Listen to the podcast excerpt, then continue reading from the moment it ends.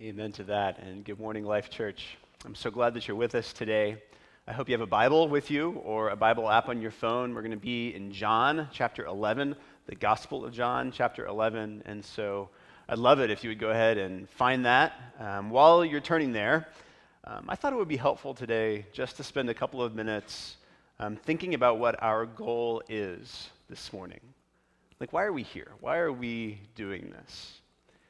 And I say that because I talked to a lot of people this week, myself included, um, who were frankly just really frustrated by the way this season of COVID 19 and self isolation was impacting the Easter traditions that a lot of us know and love. I mean, we're frustrated by the fact that you know, we can't do a lot of the things that make the season of Easter Easter to us. Now, perhaps you haven't been frustrated by that this week. Perhaps, in fact, already you have done your Easter egg hunt and you just made a point of hiding all of those eggs more than six feet apart so that your children could maintain appropriate social distance while they were looking for those eggs. And perhaps you're even sitting in your living room or your kitchen or wherever right now, and you're all dressed up and decked out. You've got your Easter bonnet on, and you look like you would look if you were gathered in this building with us on Sunday morning. And perhaps as soon as we're done, you're going to have a family meal that looks just like any other Easter family meal. Perhaps you're not feeling really all that disrupted this Easter season. But the truth is, a lot of us are. I think I'll even say most of us are. You know, gathering with the people of God in a place like this on Easter Sunday, that's something that we've come to know and love and treasure. And we feel disrupted and distressed by the fact that we can't do those things that make Easter feel like Easter. And we can add on top of that the already existing anxiety and stress we feel because of this season, right? We feel the economic instability that's facing many of us, if not us. We feel the anxiety that's produced by self isolation and this semi quarantine that a lot of us are living with. We feel the loss of relationship and relational connection with other people. We feel isolated by that. And we can add to that the grief that many of us are walking with as we watch thousands, even tens of thousands of people in our very country die from this unseen microscopic killer. Right? All of that, it adds up to just a weight that is for a lot of us difficult to carry. Right? We, we feel burdened by those things today. And so that's why I think it's important for us to remember what our goal is.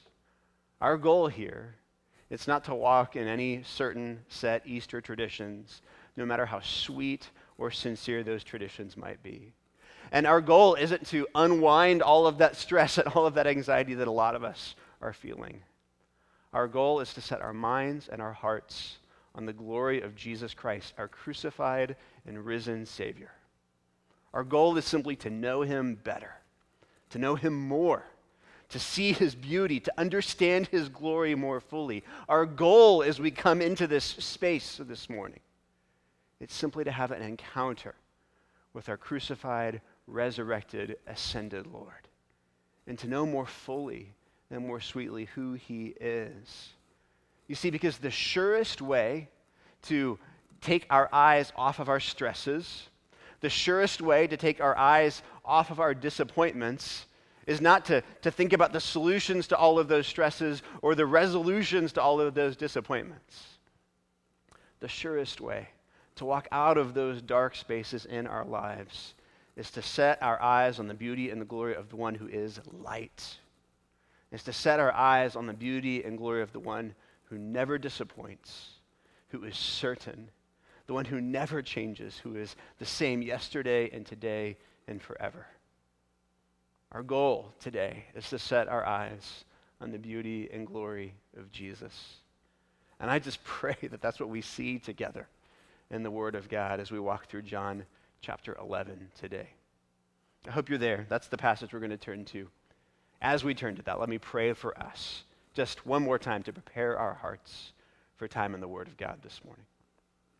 God, we ask today that you would minister to us through your Word and that in particular today, you would use your Spirit to reveal more sweetly and fully to us the perfect beauty and glory of your Son, Jesus. We pray that in this space, as we gather around these words, that your Spirit would bring to reality in our minds and our hearts just how precious and perfect our Savior is. I pray that you would stir our hearts in their affection for Him, in their love for Him.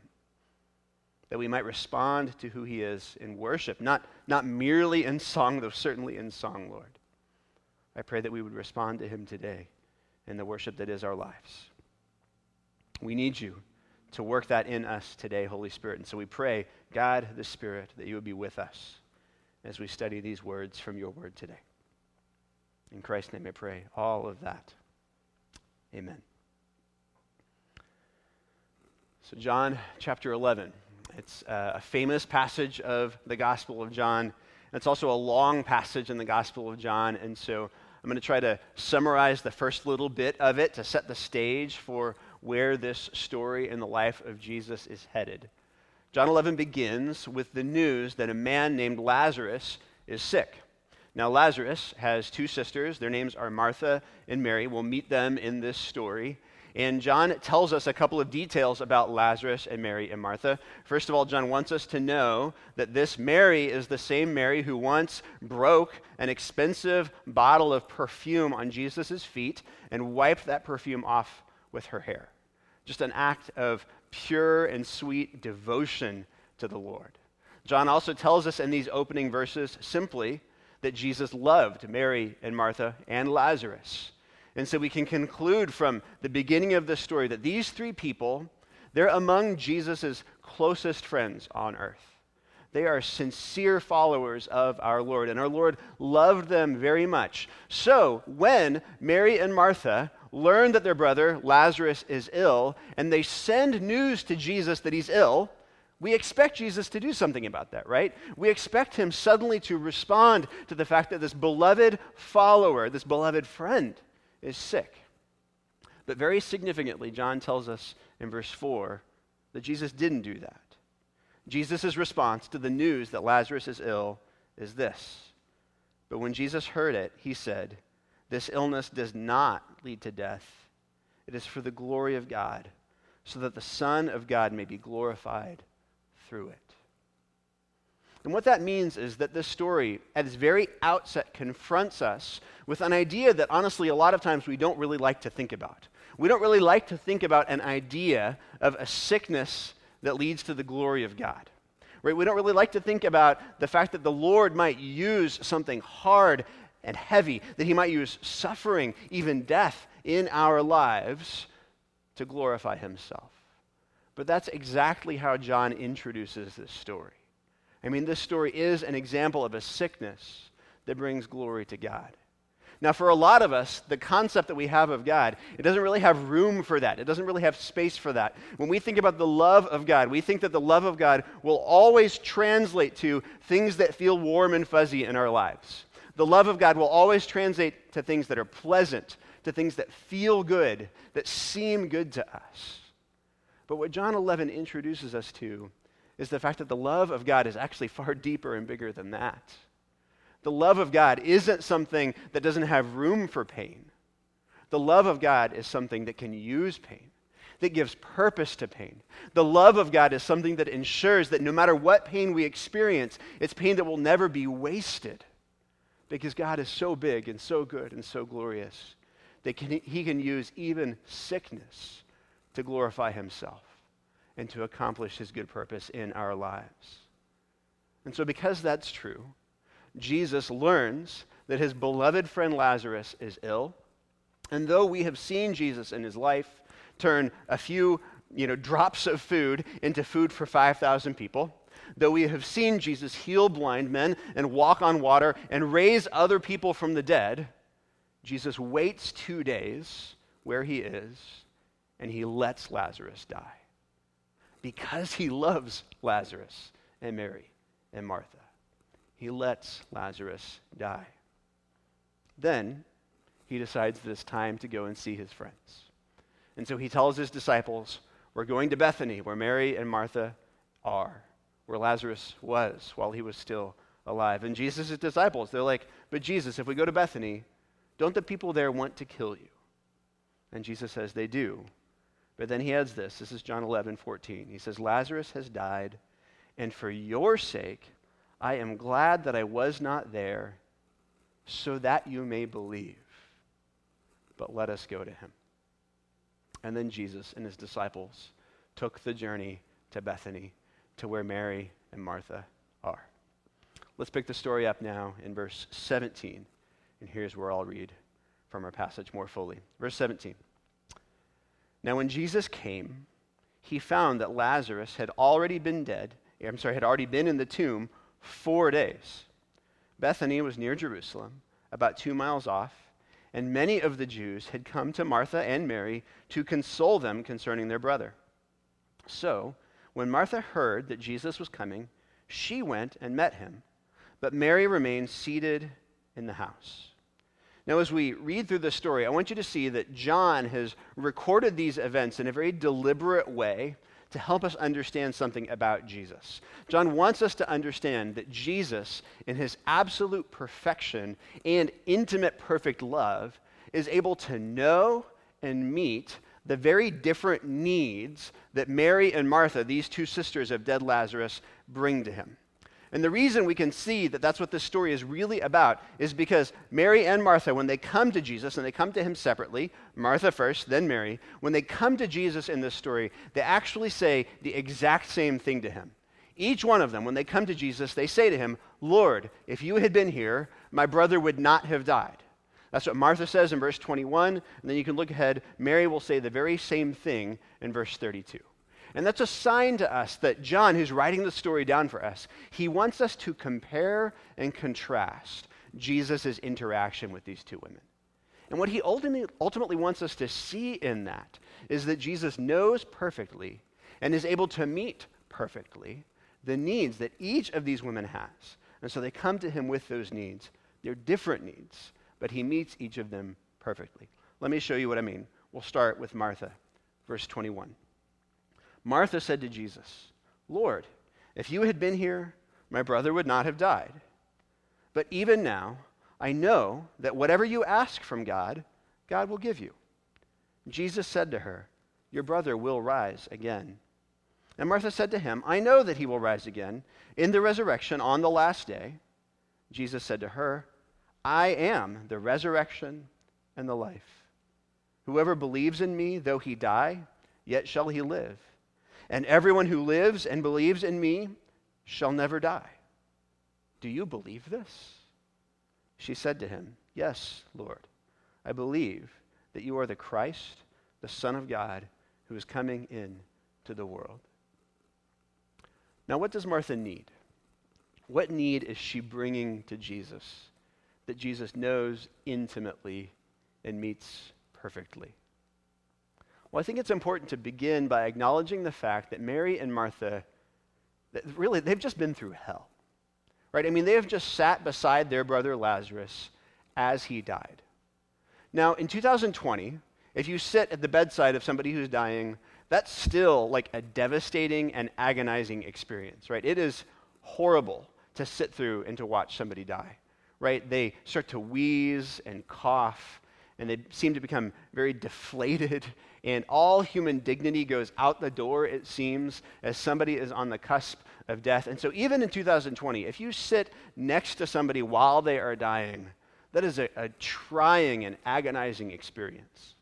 I think it was even more trying and more agonizing in the time of Jesus because obviously there, there was no medical care, really, so to speak, right? There was no pain relief. There was no home hospice. There was no nursing who's, nurse, nurses who specialized in you know, caring for people in the last moments of their life. And so any care that Lazarus has received in the last hours and days and weeks of his life, Mary and Martha have been there providing that care for him. Right? They've been sitting next to him, feeding him, giving him water to drink, helping him relieve himself. I mean, anything that needed to happen, Mary and Martha were the ones to provide that care. And we can be sure that that was an agonizing experience for them. But there's another layer of this because Mary and Martha did all of that thinking that they had a silver bullet. They thought that they could hope in Jesus. See, remember, Jesus was their dear friend. Jesus loved them. They were devoted and close followers of him. They knew that he cared about and loved Lazarus deeply. And so when Mary and Martha sat beside their suffering, dying brother and they sent word to Jesus that he whom you love is ill, they thought, surely the man we've seen walk on water, surely the man we've seen bring other people back from death, surely he will come and he will heal our brother. And then Jesus didn't do it he waited where he was for two days. And I think if you add those things together, this experience for Martha has almost been more than she can bear. I think that you even hear in her tone of voice, in those words, Lord, if you had been here, my brother would not have died. I think you hear an accusation there. I think she's frustrated with Jesus. I think the subtext of her speech is Jesus, where were you? You could have saved us from all of this grief, all of this suffering, all of this pain, yet you did nothing. Why didn't you come? I think that's what's behind Martha's words here. And so it's important then to think about how Jesus responds to Martha. Right? What, is, what does he say to her? Look at verse 23. Jesus said to her, your brother will rise again. And Martha said to him, I know that he will rise again in the resurrection on the last day. And what Martha says there, that's what every good Jew in Martha's day would have said. Most Jews believed that at the end of the age, there would be a resurrection of the dead to glory. And, and Martha, she's just spouting out the party line here, right? She's just saying, Jesus, I know that, like through gritted teeth almost. She's professing that truth back to Jesus. But Jesus responds to her. He said, verse 25, I am the resurrection and the life. Whoever believes in me, though he die, yet shall he live. And everyone who lives and believes in me shall never die. Do you believe this? He asks her. And what I want to point out to you is that what Jesus is claiming here in truth, it is stunning. It is staggering. Right? Jesus does not say, you know, I can revive Lazarus. Jesus does not say, I can resuscitate Lazarus. Jesus does not say, I have special access to divine power and I can bring Lazarus back from the dead. He doesn't say any of that. He says, I am resurrection and life. I have power over resurrection and power over life because I am God who possesses power over those things. They are mine because I am divine, Jesus says. That's his claim. And then notice Martha's response. He asks her, Do you believe this? And she says to him, and again, I still think her tone of voice here, she says, Yes, Lord, I believe that you are the Christ, the Son of God, who's coming into the world. And I'll show you why I think it in a second, but I think she says even that through gritted teeth. What she says is it's technically correct, but it's absolutely and completely incomplete. We'll see why in a few moments. But first, John switches our attention from Martha to Mary. And so we need to see now how Jesus responds to and meets Mary's needs. Verse 28. When she, Martha, had said this, she went and called her sister Mary, saying in private, The teacher is here and is calling for you. And so she summons Mary to meet Jesus. Skip ahead with me to verse 32. Now, when Mary came to where Jesus was and saw him, she fell at his feet, saying to him, Lord, if you had been here, my brother would not have died. Again, that's exactly what Martha said. Lord, if you had been here, my brother would not have died. When Jesus saw her weeping, and the Jews who had come with her also weeping, he was deeply moved in his spirit and greatly troubled. And he said, Where have you laid him? They said to him, Lord, come and see. Jesus wept.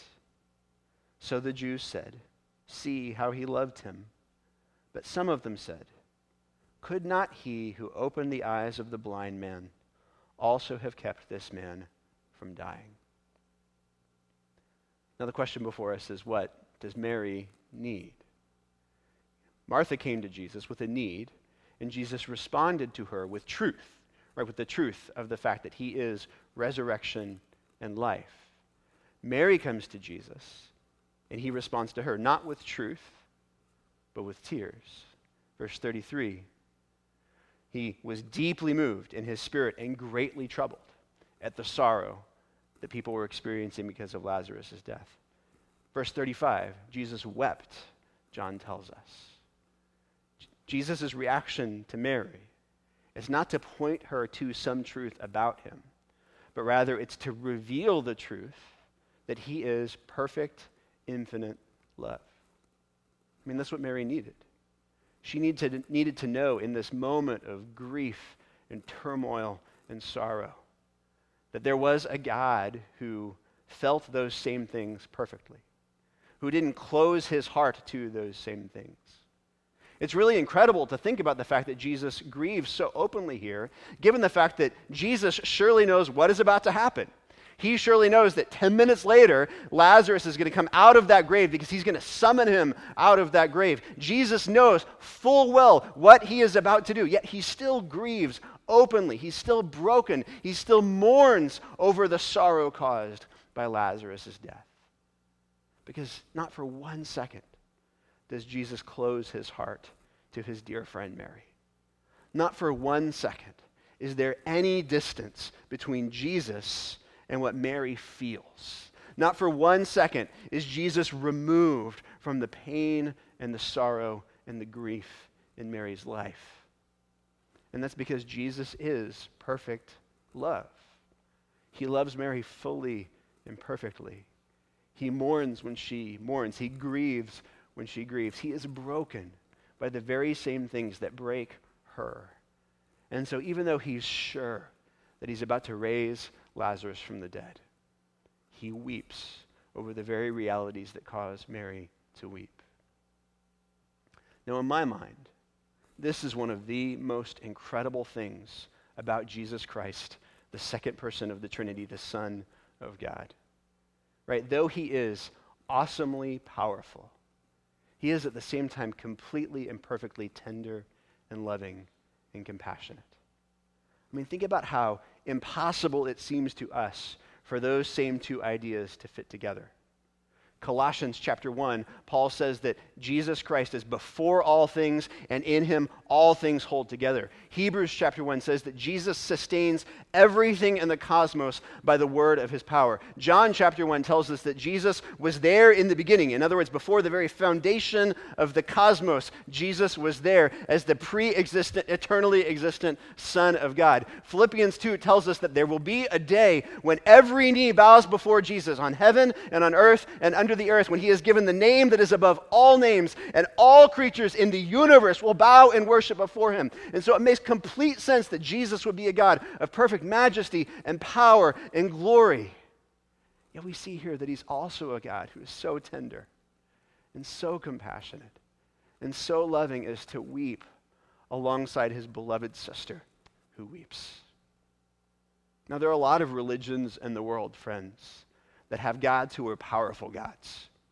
There are a lot of religions in the world who present to us gods that are great and mighty. And there are even a few religions in the world that present to us gods who are tender and loving and kind. But it's only Jesus Christ who is all of those things at the very same time. It is only Jesus Christ who is great and glorious and majestic, and at the same moment tender and loving and compassionate. That's what he reveals to Mary here. That's the truth that he presses into her through his tears. That's the truth that she needed to understand, that she could only understand because of his tears. But we still haven't figured out exactly what Martha needs. And so turn back now, because John, having put the camera on Mary for a moment, swivels back to put it on Martha again. Verse 38.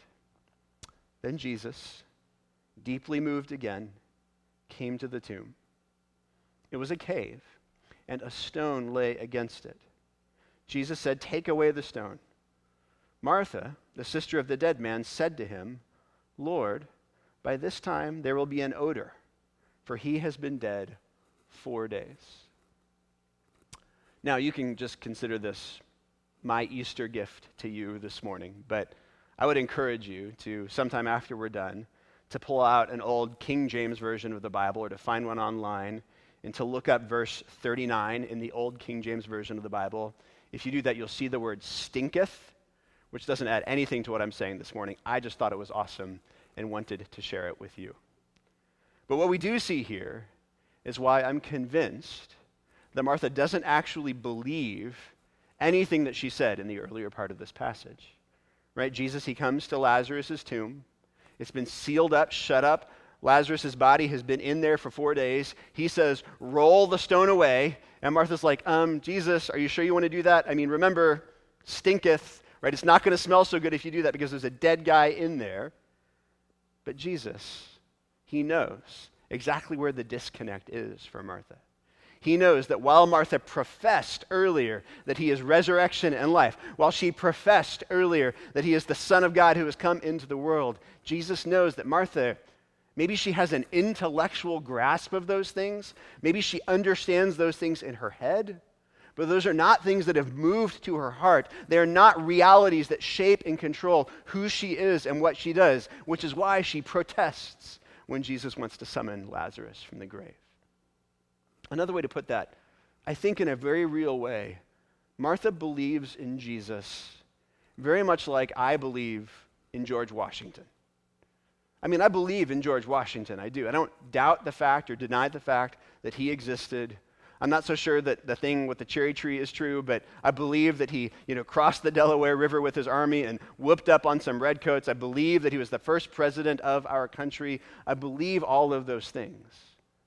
But friends, the fact that I believe those things, it doesn't change a thing about the decisions that I make today. It doesn't change a thing about the affections of my heart. Right? I believe that George Washington was real. But that does not move the needle. I don't worship George Washington. I don't love George Washington. My, life, my life, it's not ordered differently because of George Washington. And I think that's exactly the position that Martha is in.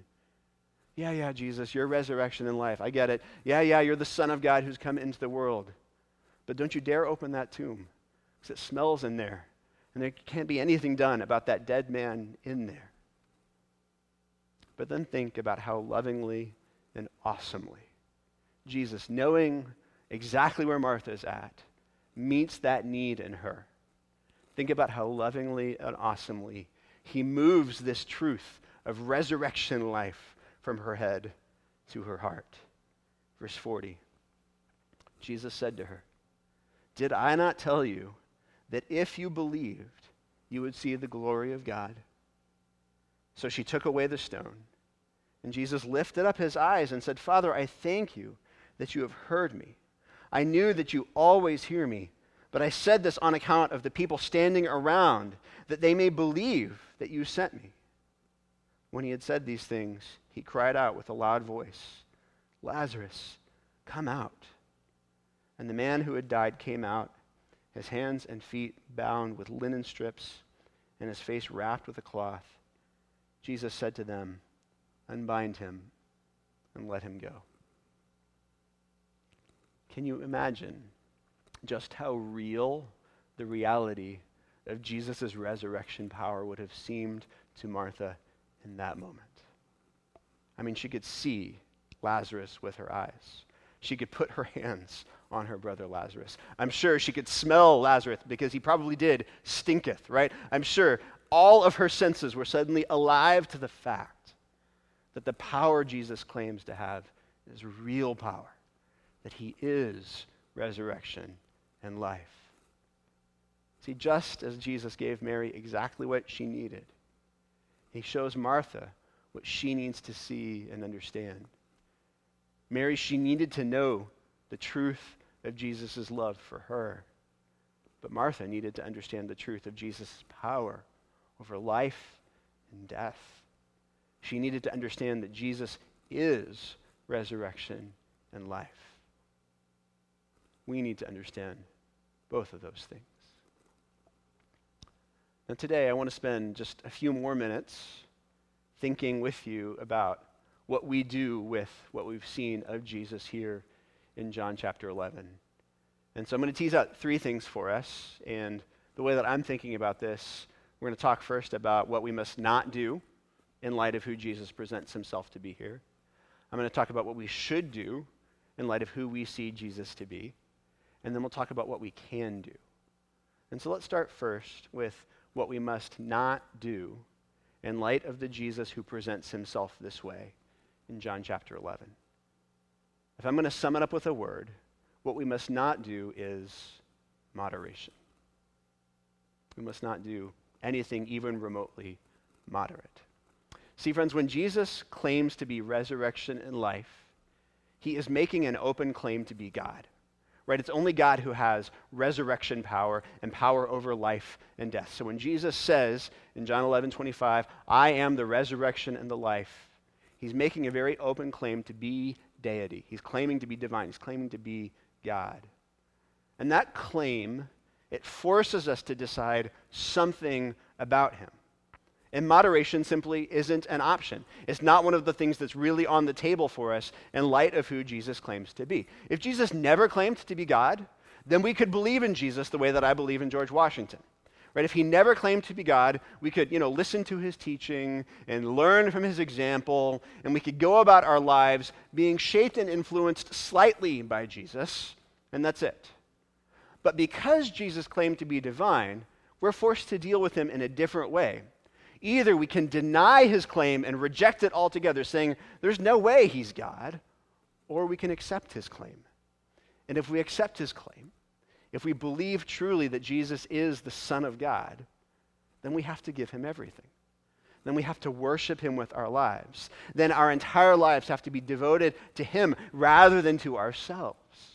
See, moderation isn't an option. Either we reject him or we embrace him.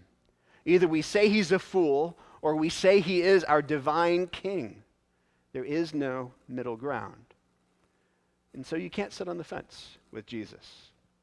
You can't be moderate in your response to Jesus, which is why the most critical question any one of us can ask and answer is the question that J- Jesus asked Martha Do you believe this? Do you believe that he is resurrection and life? Either you reject that or you embrace him as your everything today, church. I pray that you believe. That's what we must not do. Let's talk about what we should do in light of who Jesus reveals himself to be here.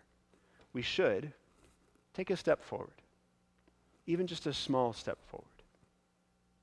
If Jesus is who he claims to be in this passage, then it should be the cry of our hearts and the desires of our lives to know him better. And so, church, we should take one small step forward to know him better. We should commit to knowing him more and more deeply. We should realize that Jesus is worthy of more of our devotion. And so I ask you today what is one small step forward that you can take with Jesus today? And I ask you that whether this is the very first time you've ever really thought about the fact that Jesus is God, or you've thought about that every day of your life for decades. What's one step forward that you can take with Him? What is a deeper habit of personal devotion or communion with the Lord that you can walk in today? What is a deeper commitment to your local church that you can walk in today? What is a deeper commitment that you can walk in to love God more or to love others more in the name of our Savior? Because when we grasp who Jesus is, when our hearts behold his beauty and his glory, we recognize more and more that He's worthy of everything that we have and everything that we are. And so, what step forward can you take with the one who is resurrection life? Here's the third thing what can we do? Well, friends, we can have hope.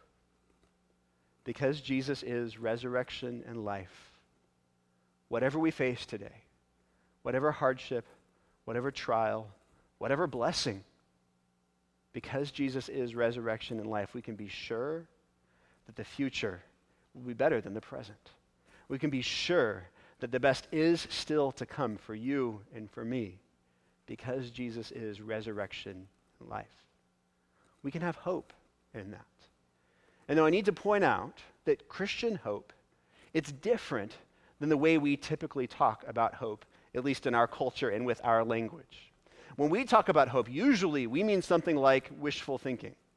We say things like, I hope I'm having pizza for lunch, or I hope that they quickly develop a cure for the coronavirus, right? We wish those things, and we talk about our wishes with the language of hope. But what we need to understand is that that is not how the Bible speaks about hope. When the Bible speaks about hope, that is something that is an assured reality. Christian hope, it's an assured hope. It is a certain hope that comes from the faith that Jesus is who he claimed to be and that he did do what the Bible says that he did. That he truly lived, that he truly died, and that he truly rose again. That's actually what's on the table in this particular passage. Because if you continue to read after we stopped in verse 44, you realize that very quickly, because Jesus raised Lazarus from the dead, all of his enemies started to conspire to kill him. Verse 53 So from that day on, they made plans to put him to death. In other words, because Jesus raised Lazarus from the dead, he went to the grave himself. And my question for you is don't you think Jesus knew that would happen? Don't you think Jesus knew that raising Lazarus from the grave was going to be the last straw for his enemies, and that because he raised Lazarus from the grave, then they would conspire to kill him? And I say, of course, Jesus knew that. Why did he do it then? Well, Jesus did it because he is a gracious Son of God. And he knew that the only way to get Lazarus out of his grave was to go to his own grave.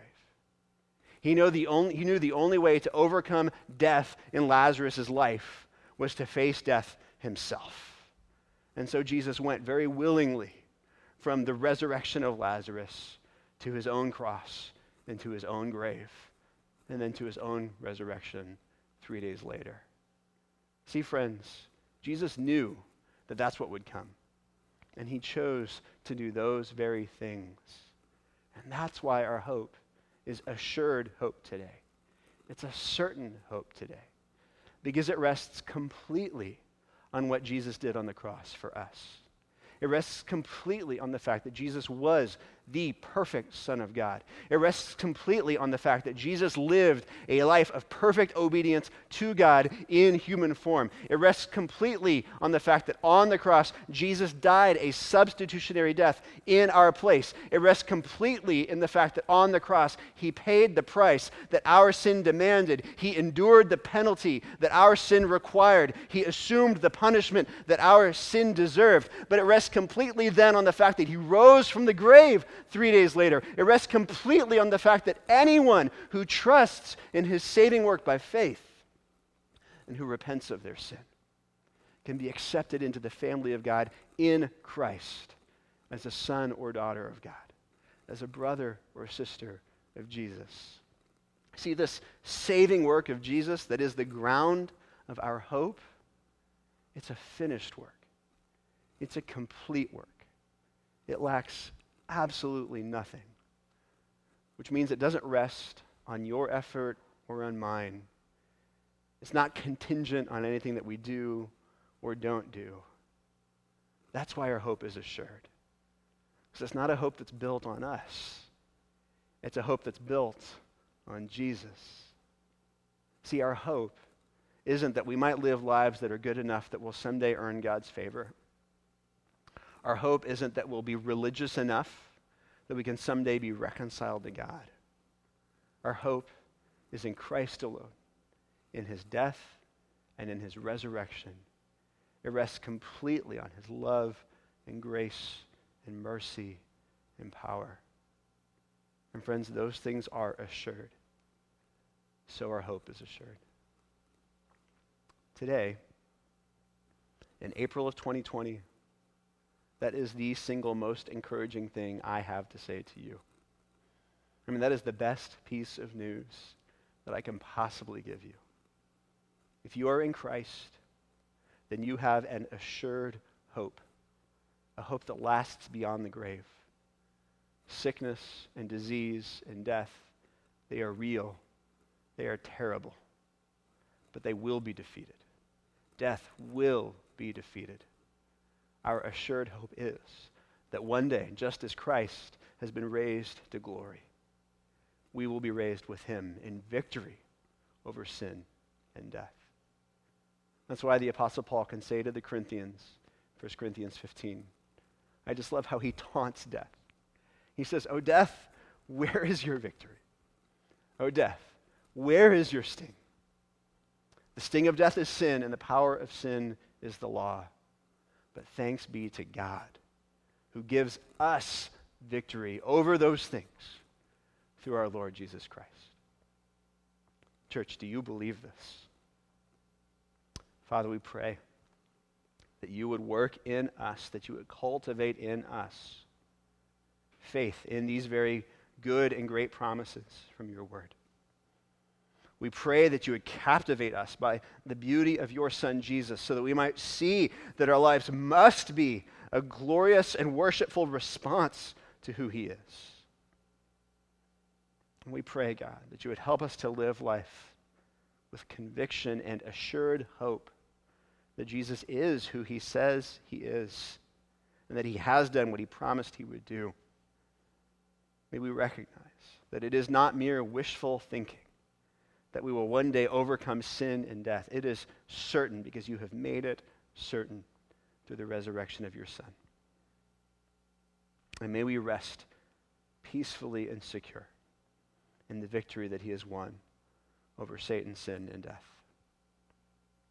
We pray that in the name of Jesus today. Amen.